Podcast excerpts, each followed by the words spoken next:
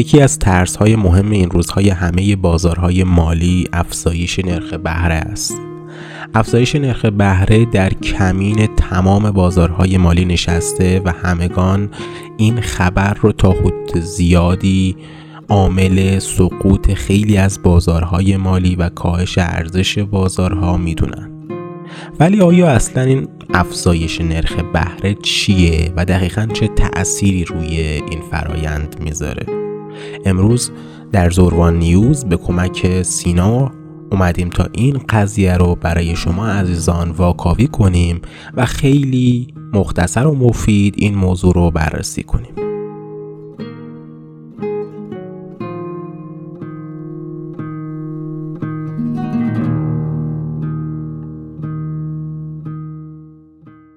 سلام سید مهدی هستم. امیدوارم حالتون خوب باشه و سلامت باشید. احیانا ممکنه متوجه تغییر صدای بنده و تا حدودی کمکاری پادکست توی این مدت شده باشید. عرض به خدمت شما بشه که چند مدتی درگیر بیماری اومیکرون بودم. به سراغ بنده اومد و همچنین قاطع سریع و فوری انقلابی یک برخورد شدیدی با ما داشت. ما رو به راه راست هدایت کرد. باشد که پس از این بتونیم بیشتر محتوای سازنده تر و مفیدتری تولید بکنیم و بیشتر در خدمت شما باشیم. بازم به بزرگواری خودتون این تغییر صدا رو ببخشید.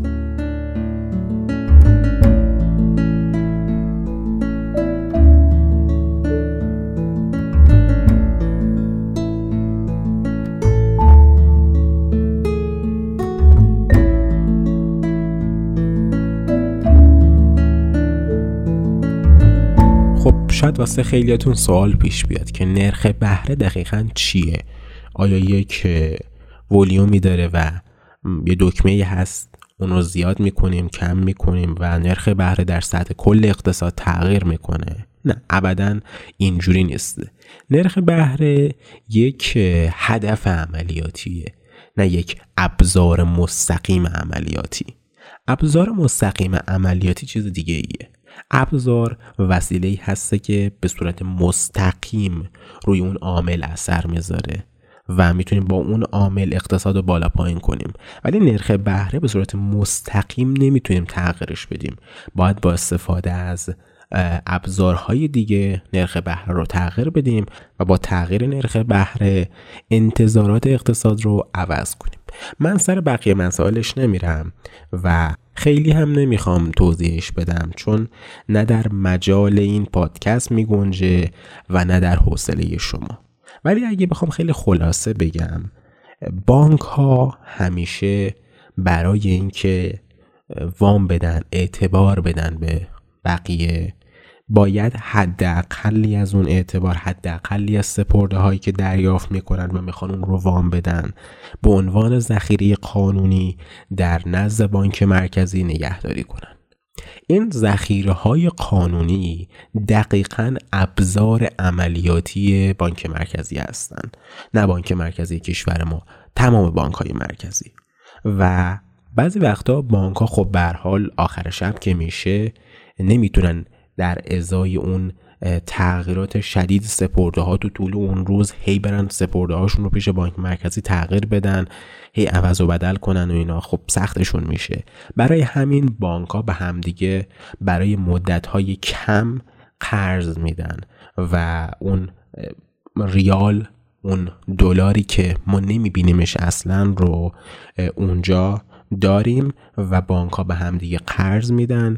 اون ریال یا اون دلار یا اون واحد پولی که اونجا هسته کاملا با تمام واحد پولی کشور متفاوته. یک ریالیه که هیچ وقت ما اون رو نمی‌بینیم و این ذخیره های قانونی اونجا جابجا جا میشن. روی اون ذخیره های قانونی یک نرخ بهره تنظیم میشه. یعنی شما اینجوری فرض کنید اون ذخیره قانونی یا اون پایی پولی که اونجا وجود داره به عنوان یک کالا در نظر بگیرید. همونجور که کالا وقتی زیاد باشه قیمتش میاد پایین توی پول هم همین شکل رو داریم. یعنی وقتی که ذخیره های قانونی زیاد باشن قیمت نرخ بهره کم میشه و این دقیقا یک ابزار عملیاتی هست برای بانک های مرکزی. و اینجا بانک مرکزی متصل هست به یک دستگاه بینهایت از چاپ ذخیره قانونی.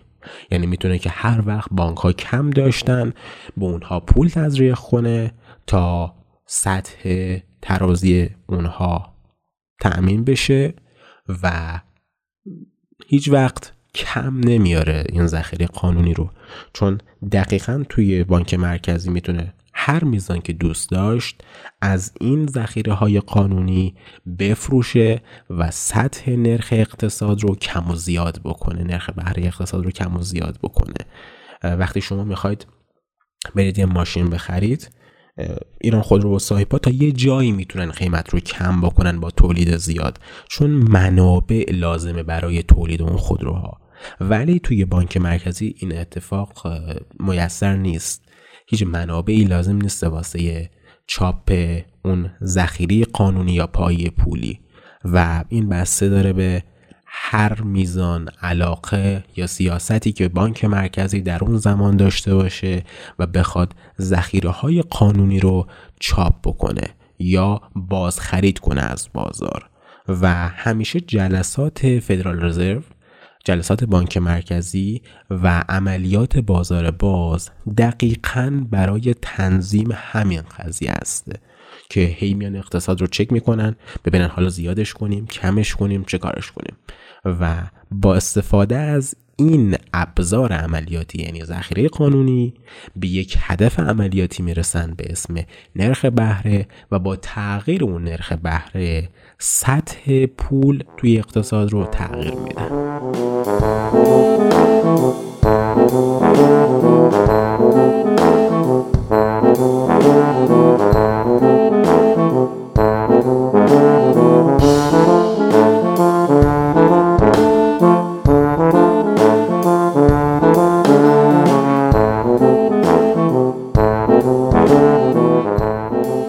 سینا اول از همه می‌خوام از همون خلاصه خودم از همون مقدمه خودم شروع کنم.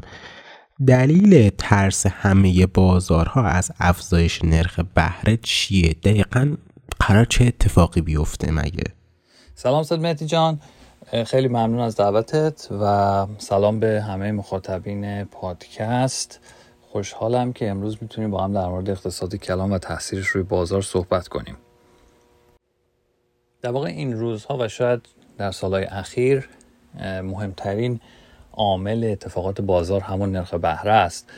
و اگر براتون سواله که چرا اینطوری شده شاید یک راه مناسب برای پاسخ دادن به این باشه که برگردیم به سال 2008 بحران مالی که تمام دنیا رو تحت تاثیر قرار داد. در اون زمان برای حمایت از بازار فدرال رزرو یک برنامه شدید تاثیر کمی رو شروع کرد که مقدار زیادی اوراق قرضه از دولت آمریکا و بازار به طور کلی خرید می‌کرد. پول این خریدها هم از هیچ جا نمیاد و در واقع پولی که از هیچ خلق شده. به عبارتی این کار معادل اینه که شما یه مقدار پول چاپ کنی و تزریق کنی داخل بازار. و خب شما در هر بازاری که نقدینگی واردش کنی پول پول زیاد میشه کالا زیاد نمیشه افراد زیادی حالا قدرت خرید دارن و کالاها محدودن. بنابراین باعث میشه که همه چیز خریده بشه و کمبود محصولات پیش میاد و تورم و گرانی در بازار سهام هم به همین شکل. وقتی شما یک خریدار بزرگ دارید که میلیارد میلیارد می‌تونه پول چاپ بکنه و با اون پول از بازار سهام و بازار قرضه خرید انجام بده قیمت همه این دارایی ها میره بالا و به شکل مصنوعی و ظاهری بحران و ریزش بازار تمام میشه. این یک بخش از برنامه فدرال رزرو هستش. بخش دومش بازی با نرخ بهره است. یعنی زمانی که بازار نیاز به حمایت داره و ریزش کرده اینا می‌تونن بیان نرخ بهره رو بیان. باز دوباره به طور مصنوعی از نرخ طبیعی که بازار خودش با برهم بازیگرای مختلف ایجاد می‌کنه پایین تر ببرند مخصوصا فدرال رزرو روی نرخ بهره شبانه روزی بین بانکی خیلی کنترل داره که عدد این امروز تقریبا نزدیک به صفر هستش. یعنی این چیزی که فدرال رزرو براش تعیین کرده و نرخ بهره های قرض طولانی مدت تر یک ماه یک ساله ده ساله سی ساله اینها از این در واقع تاثیر می‌گیرن به علاوه نوساناتی که تو خود بازار اتفاق میفته یعنی اون قسمتش مخلوطی است از تصمیم فدرال رزرو و اتفاقات بازار ولی اون ابتدای منحنی که همون شبانه روزی باشه توسط فدرال رزرو تعیین میشه و به همین ترتیب تمام مؤسسات مالی از اون الگو می‌گیرن و نرخهای خودشون تنظیم می‌کنن. حالا ربط اینا به بازار سهام چیه؟ ببینید در ارزش گذاری اکثر سهام ها اگه مثلا ما از متد جریان نقدی استفاده بکنیم داخل فرمول محاسبات ارزش حاضر یک شرکت نرخ بهره هم لحاظ میشه. هر مقداری که نرخ بهره پایین تر باشه عددی که ما به دست میاریم برای یک شرکت بالاتر خواهد بود. اگر نرخ بهره بره بالا با ثابت نگه داشتن درآمدهای شرکت ارزش امروزش میاد پایین. از یه دید دیگه هم اگر نگاه بکنیم وقتی که شما نرخ بهره رو می‌برید بالا وام گرفتن برای شرکت های مختلف سخت و هزینه بر میشه. بنابراین سرمایه گذاری های جدید متوقف میشه. شاید بعضی از سرمایه گذاری های قدیمی که ضررده بودند و به بهانه یا به کمک نرخ بهره پایین زنده مونده بودند اینها ورشکست میشن و لیکویدت میشن و اقتصاد اگر مقدار زیادی از این سرمایه گذاری نادرست درش باشه شروع می‌کنه مثل دومینو دانه به دانه قسمت به قسمت ورشکستگی و کاهش اشتغال و در مجموع رکود رو تجربه می‌کنه. با دونستن این سرمایه گذارا خیلی سعی می‌کنن که به نرخ بهره توجه کنن و با توجه به قدرت زیادی که فدرال رزرو در تنظیم اتفاقات اقتصادی به دست آورده و حجم پول زیادی که اینا وارد بازار کردن در واقع تصمیماتشون از اتفاقاتی که داخل شرکت ها میفته و مدیریت خود اون شرکت ها و خیلی عوامل دیگه شاید موثرتر هست بر قیمت سهام و بقیه دارایی ها مثلا همین تو ریزش کووید اینا 120 میلیارد دلار در ماه خرید می‌کردن. بخشیش از بازار سهام بود بخشیش از بازار ملک. و هر دو این دو بازار به شدت پامپ کرده بودن و خب طبیعتا اگر پا رو از پدال گاز بردارند اون ارزش مصنوعی که اضافه شده بود به این بازارها از بین خواهد رفت و همه چیز خواهد ریخت.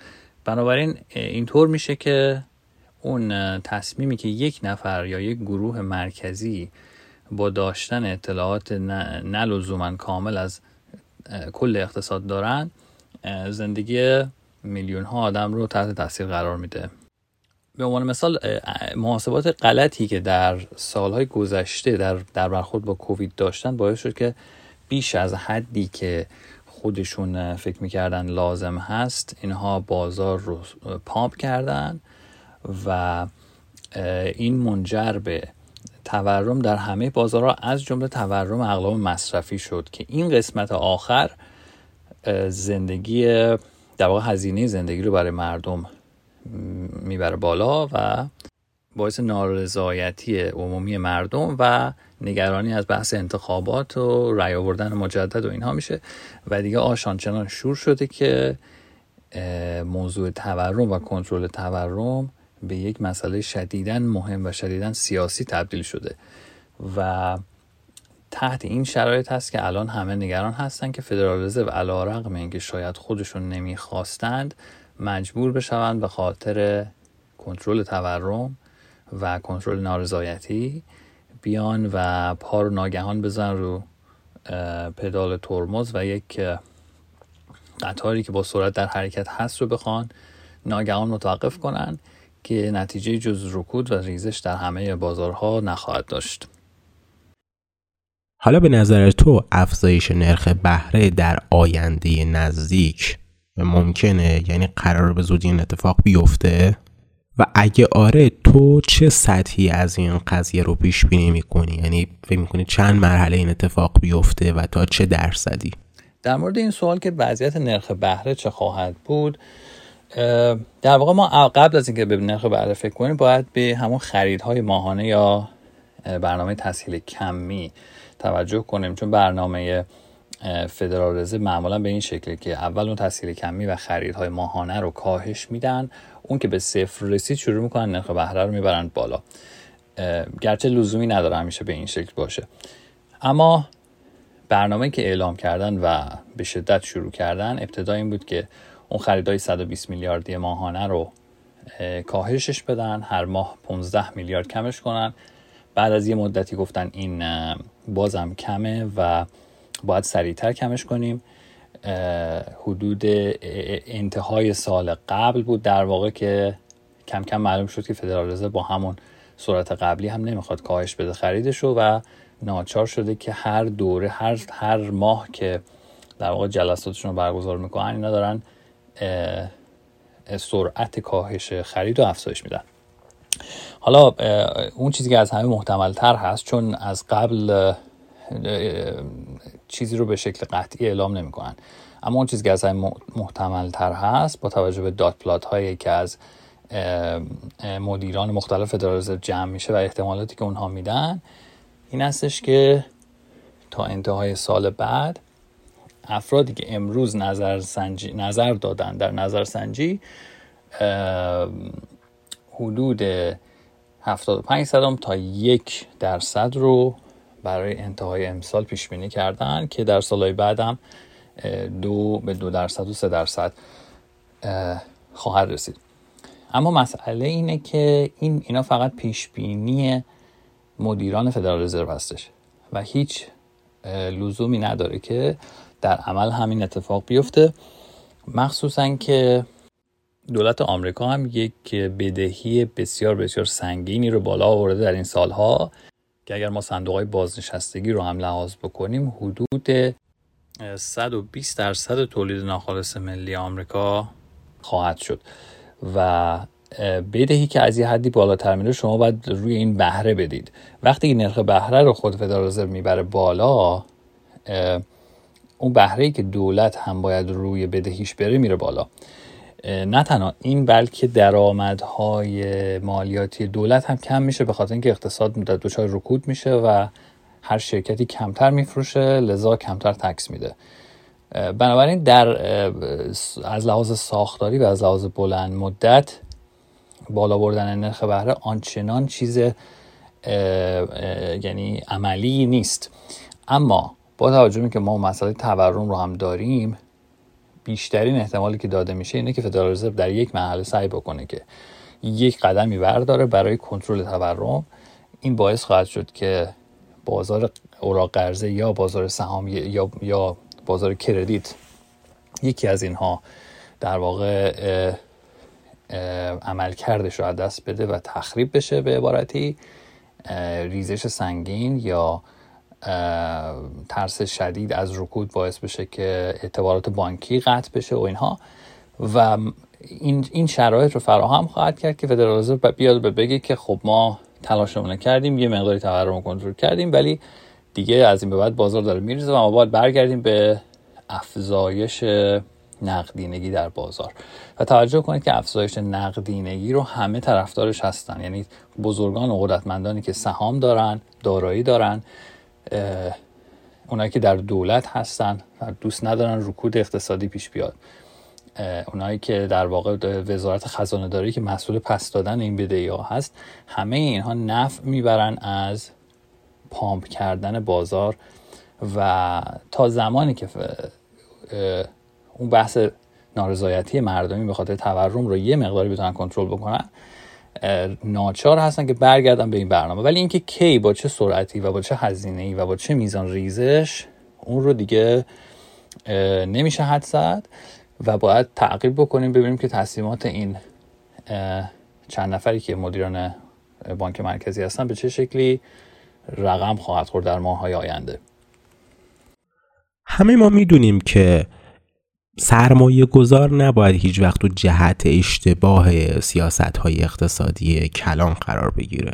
برای مثال یکی از اشتباهاتی که اکثر سرمایه گذارا می‌کنن اینه که تو دوران رکود یا سیاست انقبازی به نوعی میان و تازه سرمایه گذاری خودشون رو شروع می‌کنن در صورتی که باید برعکس این کار رو بکنن. می‌خوام ببینم که به نظر تو به نظر بعد چای بیت کوینر این قضیه چجوری باید توجیه بشه؟ یه جورایی من می‌بینم که همه یه بچه های بیت کوینر دائم البولیش هستن. نظر شما چیه؟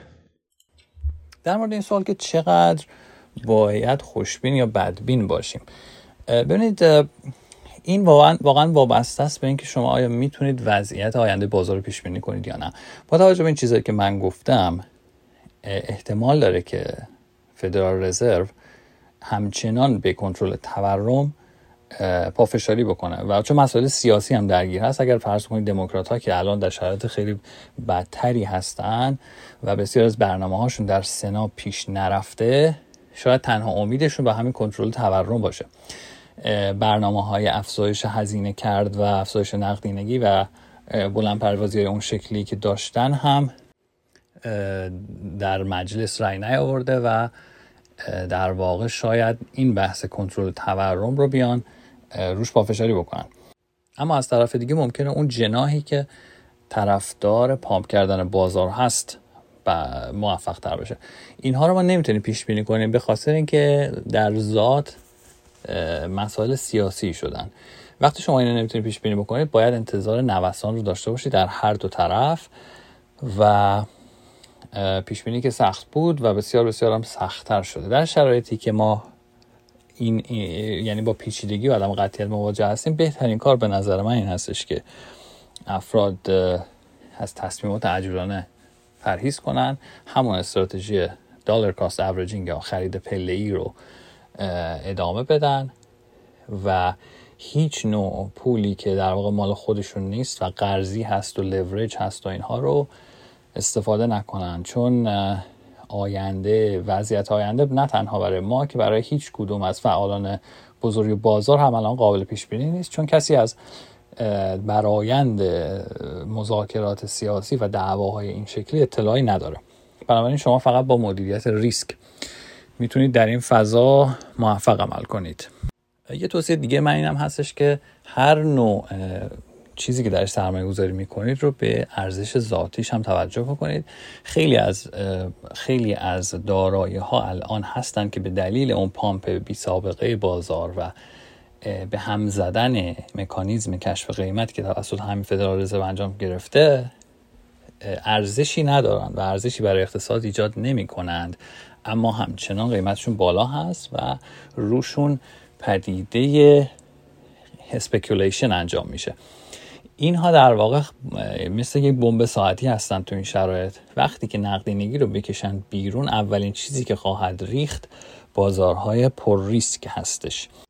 بنابراین یک تصمیم خیلی موفقی که در این چند هفته اخیر می‌شد گرفتیم بود که افراد برگردن به سرمایه گذاری بر روی ارزش و تنها سهام هایی که جریان نقدیشون قیمت امروزشون رو توجیه می‌کنه درش وارد بشن. و حالا برگردیم به بازار بیت کوین و کریپتو. بسیاری از توکن ها و NFT, NFT ها و چیزهای دیگه که معرفی می‌شد رشد قیمتی داشت به خاطر پدیده speculation و وقتی که این از بین برود همه چیز خواهد ریخت اما اونهایی که ارزش ذاتی داشته باشند و واقعا کارایی داشته باشند که منظورم همون بیت کوین هستش اینها این قیمت خودش رو نگه خواهد داشت به خاطر اینکه ما در بیت کوین یک بیس سرمایه گذار بسیار متعصب به معنی مثبت داریم. یعنی افرادی هستن که اعتقاد راسخی دارن به این سرمایه گذاریشون و نخواهند فروخت. یعنی در واقع تصمیمشون این است که من این رو برای ده سال 20 سال آینده هم نخواهم فروخت. وجود افراد این چنینی همیشه کمک می‌کنه که در ریزش های سنگین قیمت در یک جایی متوقف بشه. ولی در سایر اسد هایی که نجومی رشد می‌کردن این, این رو نداریم. و در واقع اکثریت سرمایه گذارش افرادی هستن که ذهنیت کوتاه مدت دارن و اگر شرایط وخیم بشه نمیشه اعتماد کرد که اینها اون رو نگه دارن و دامپش نکنن. توصیه آخرم هم این هست که افراد بلند مدت نگاه بکنن. چون اگر شما یک چیزی رو بررسی کنید و متوجه شید که این ارزش داره. و قیمتی که امروز می‌بینید قیمت زیر قیمت واقعیش هستش. و اگر دیدتون رو بلند مدت بکنید و در زمانی که ریزش ها برای شما تخفیف ایجاد می‌کنن خرید بکنید در بلند مدت موفقید. اما در کوتاه مدت چون قابلیت پیش بینی رو کسی نداره در واقع بازی که شما درش هستید بازی با بزرگان و افرادی هستن که می‌تونن بازار رو موقتا بالا پایین ببرن. اما این افراد در بلند مدت نمی‌توانند رشد واقعی یک اسست با ارزش رو کنترل بکنند بنابراین اگر شما وارد بازی بلند مدت بشید از نوسانات می‌تونید به سلامت خارج بشید.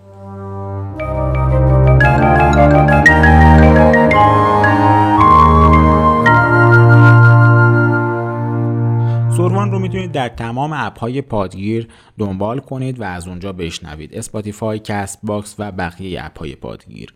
همچنین برای اینکه به محتواهای بیشتر تولیدی رسانه ما دسترسی پیدا کنید لازمه که توییتر و اینستاگرام پادکست زوروان رو با همین آیدی search کنید و اون رو دنبال کنید. سعی می‌کنیم که مطالب بیشتری رو اونجا بذاریم و به صورت تصویری هم مطالب رو باز کنیم. خدمت اون دسته از عزیزانی که قصد حمایت از پادکست ما رو دارن. لازمه که عرض کنم بهترین حمایت از پادکست ما می‌تونه انتشار و معرفی اون و همچنین ارائه دادن بازخوردهای خودشون باشه.